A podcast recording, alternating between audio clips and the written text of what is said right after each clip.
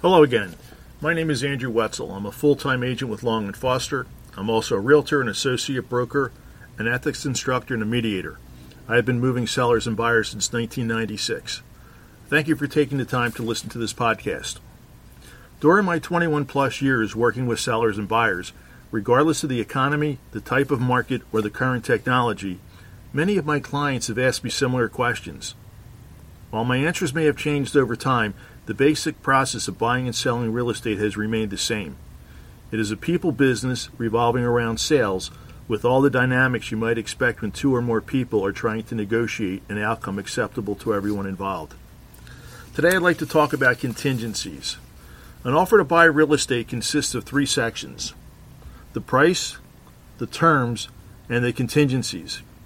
Contingencies are conditions or requirements which one person places on another as part of their offer to do something. In other words, I will do this if you will do that. Contingencies provide options if something like an inspection raises concerns. The potential list of contingencies is endless. The expectations may or may not be realistic, and the right to terminate the offer may not be negotiable. Both parties have specific responsibilities once an offer is signed.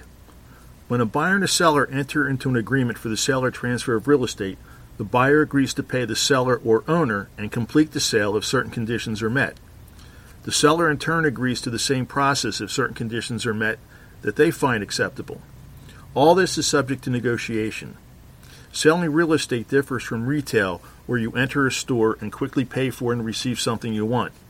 The online transaction delays taking possession but still has minimal steps. Acquiring real estate can be a lengthy process, typically providing several opportunities for either or both parties to reevaluate their interest level. Here are some examples. A seller establishes a specific asking price along with any terms and conditions they want or need. This might include the type of financing they will accept or when they can make settlement. A buyer's offer starts the negotiating process to see if they can reach a mutually acceptable agreement. In theory, an agreement can only be reached when a buyer wants the house more than what they are paying, and a seller wants what they are receiving more than they want to own the house. In addition to the price, a seller will most likely want a buyer to provide some evidence that they are financially qualified to buy the house and to conclude the sale on an acceptable date. One of the major contingencies or conditions controlled by a buyer is the inspection contingency or the due diligence period. While a seller may be required to complete a property disclosure statement advising potential buyers of known material defects in their property, most buyers will want to inspect one or more aspects of the property to reduce or eliminate potentially costly surprises. When a buyer makes a formal offer to a seller, in addition to reviewing the disclosure forms and walking through the property, they are basing their offer on a number of factors, such as what they're willing and able to spend, what the market suggests as a possible selling price, how they view the property as far as features and conditions, and anything else they want to use to begin the process. Once an offer is fully negotiated and signed, the buyer will order whatever inspections were included within that offer. The bottom line is that one of three things will happen after any inspections are completed. The buyer may be more satisfied with their decision, they may have learned some things that concern them which were not factored into their offer, or they may actually terminate the sale. When a buyer wants to move forward but is concerned about what they learned from one or more inspections, there's another negotiation to see if the parties can agree to a solution that satisfies both of them.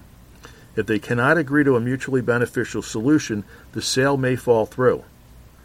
How will the seller handle what they now know about their house? Is it fact or is it opinion? How will other prospective buyers view a house that's come back on the market? How long will it take another offer to come in, and will it be better? If the sale continues moving forward and the buyer is using lender or mortgage financing, the loan still has to be approved. The approval process is typically dependent on the buyer's financial qualifications, their ability to insure the property, the seller's ability to provide a clear title, meaning that they're able to transfer ownership, and a property appraisal based on the features and condition of the property as compared to recent local sales of similar properties. A number of factors could result in a loan being turned down.